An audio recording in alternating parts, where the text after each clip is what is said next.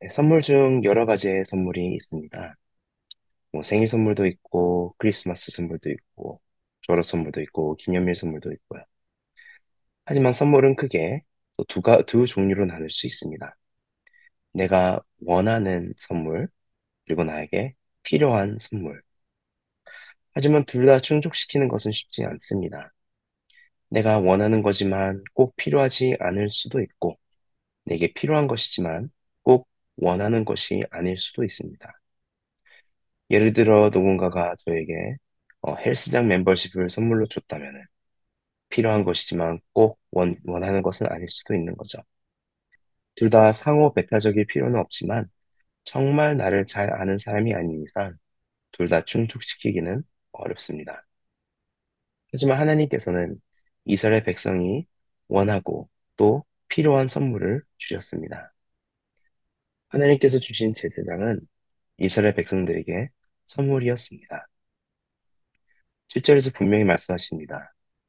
너와 내 아들들은 재단과 휘장 안의 모든 일에 대하여 제사장의 직분을 지켜 섬기라. 내가 제사장의 직분을 너에게 선물로 주었은즉 거기 가까이 하는 외인은 죽임을 당할지니라. 한때는 그들이 원하는 선물이 선물은 아니었을 수도 있지만 지금까지 있었던 일들을 감안하면 그들이 원하는 선물이 되었습니다. 또한 앞으로 하나님과 함께 동행할 이스라엘 백성들에게는 꼭 필요한 선물이기도 했습니다. 지난주 말씀들을 보면 알 수 있습니다. 지난주 말씀들을 보면 고라 자손들이 모세와 아론을 거스르는 사건이 있었습니다. 마치 그들이 스스로 자신들을 높인 것처럼 말하고 하나님의 백성들을 인도하고 제사장 역할을 하는 것처럼 여겼습니다. 하지만 지난주에 봤듯이 하나님께선 모세와 아론을 선택하신 것을 이스라엘 백성들 앞에서 보이셨습니다. 땅이 꺼져서 고라와 함께 반란한 자들이 멸망하게 되는 모습을 보고 백성들을 두려워했습니다. 그랬는데도 이튿날에 또 모세와 아론을 원망하게 되자 하나님께서 연병을 보내셔서 4,700명이 죽게 되었습니다. 이전에도 수차례 하나님께 원망했다가 중간에 모세가 중보하였기에 멸망함을 모면한 적들도 있었습니다. 그리고 17장에서 하나님께서 각 가문에서 지팡이를 하나씩 취하고 아론에게서도 취해서 그 중에 누구를 하나님께서 선택하셨는지를 기적으로 어, 기적을 통해 보이셨습니다. 바로 아론의 쌍난 지팡이 사건이었습니다.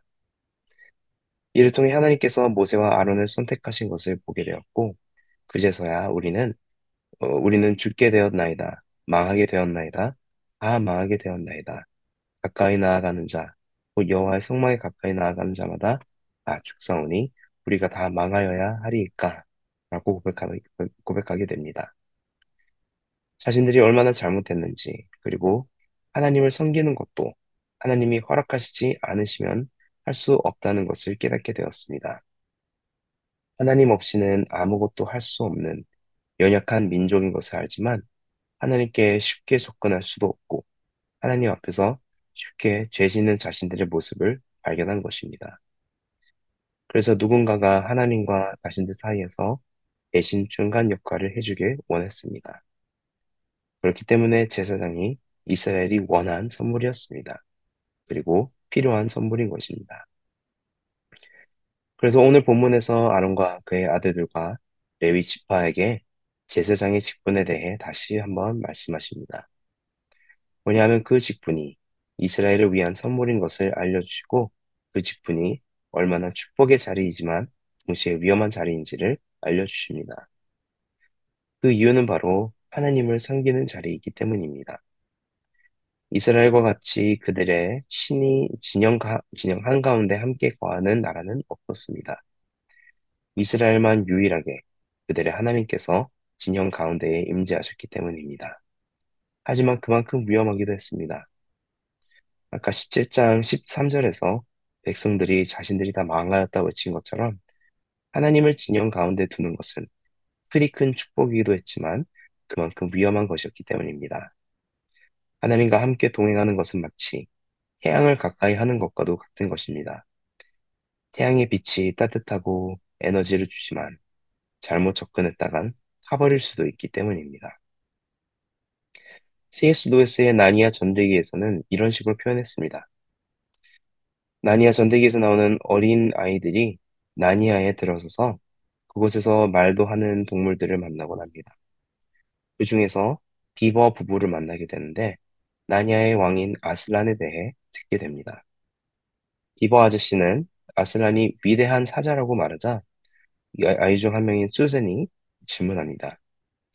사람인 줄 아는데 사자라고요? 혹시 안전한가요? 사자를 만나기엔 조금 긴장되는데. 그러자 비버 아저씨가 대, 대답합니다. 안전하냐고? 누가, 안- 누가 안전하대? 당연히 안전하지 않지. 하지만 그는 선하신 분이야. 그는 우리의 왕이시거든. 하나님께서 진영 가운데 계신 것은 결코 안전한 것이 아니었습니다. 하지만 그만큼 큰 축복도 없었습니다. 그리고 하나님과 함께 동행하는 것을 가능케 하신 선물이 바로 제사장들이었던 것입니다. 그렇기에 제사, 제사장직도 큰 특권이었습니다. 하지만 아무렇게나 생겼다가는 죽을 수 있었습니다. 아론은 아직 기억했을 것입니다. 자신의 아들들 나답과 아비후가 하나님께서 명령하시지 않은 다른 불을 하나님께 드렸다가 죽게 된 사건을 기억할 것입니다. 오늘 본문에서는 더 나아가 성소의 출입, 그 안에 있는 기구와 제단에 또 제사장 외에 다른 사람이 접근하는 것도 못하게 하라 하십니다. 자칫했다가는 접근한 사람도 죽고 제사장들도 죽을 수 있기 때문입니다. 뭐냐면 하나님의 임재가 있는 곳엔 아무나 접근할 수 없기 때문입니다. 제사장들도 하나님께서 허락하셨기 때문에 접근할 수 있었지, 죄가 있는 우리가 하나님의 거룩한 임재 안에 다가간다는 것은 불가, 불가능했기 때문입니다. 하나님께서 제사장, 제사장들이란 선물을 주셨기 때문에 죄사함도 받고 하나님을 섬길 수 있고 하나님의 임재와 함께 이동할 수 있었던 것입니다. 하지만 이 이야기가 현재 살아가고 있는 우리와는 거리가 좀 멀게 느껴지기도 합니다. 제사장도 없고 심지어 이스라엘도 광야 생활은 끝난 지가 오래입니다. 그러나 저희가 구약을 묵상하는 이유는 현재 우리에게 주신 축복이 얼마나 큰 축복인지를 깨닫게 해주기 때문입니다. 심지어 구약의 제사장들도 완벽하지 않았습니다. 그랬기 때문에 그들의 행동과 삶을 늘 조심해야 했습니다. 대제사장이 속죄의 날에 지성소로 들어가기 전에 자신의 죄를 위하여 제사를 드려야 하는 것도 대제사장 또한 죄인이기 때문입니다. 불완전한 존재인 제사장들이 완전하신 하나님을 완전히 섬기고 중간 역할을 한다는 것은 사실 역부족이었습니다. 그래서 하나님께서는 또 다른 선물을 주신 것입니다. 바로 예수 그리스도입니다. 하지만 이스라엘은 그들이 원했던 선물이 아니라고 여기고 그를 십자가에 못 박았습니다. 하지만 그들에게 너무나도 필요했던 선물이었고 필요했던 선물임을 깨달을 때 비로소 자신들이 진정으로 원해했던 선물임을 깨닫게 되는 것입니다. 단순히 로마에서 해방을 원했던 자들이 더 큰 죄와 사망에서 해방을 받게 되었다는 것을 깨달았을 때 깊은 곳에서부터 원했던 하지만 불가능했던 것을 하나님께서 가능케 해주신 것입니다.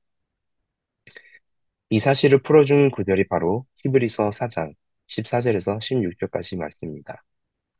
그러므로 우리에게 큰 대제사장이 계시니 승천하시니 곧 하나님의 아들 예수시라. 우리가 믿는 도리를 굳게 잡을지어다. 우리에게 있는 대제사장은 우리의 연약함을 동정하지 못하실 리가 아니요. 모든 일에 우리와 똑같이 시험을 받으신 기로되 죄는 없으시니라.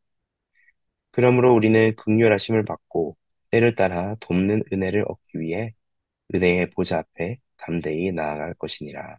아멘. 사랑하는 성도 여러분, 이스라엘 백성들은 하나님께 접근하기 두려워 망하게 되었도다라고 외치고 제사장이란 선물을 통해 하나님과 교제할 수 있었습니다.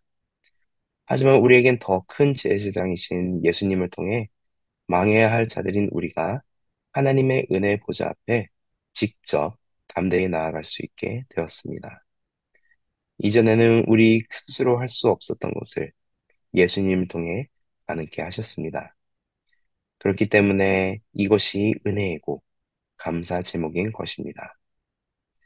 오늘도 우리가 하나님께 직접 기도하고 아뢰 수 있는 이 특권, 우리가 있는 모습 그대로 예배에 참여할 수 있는 특권, 이 모든 특권이 하나님의 선물이신 예수님을 통해 가능케 된 것입니다.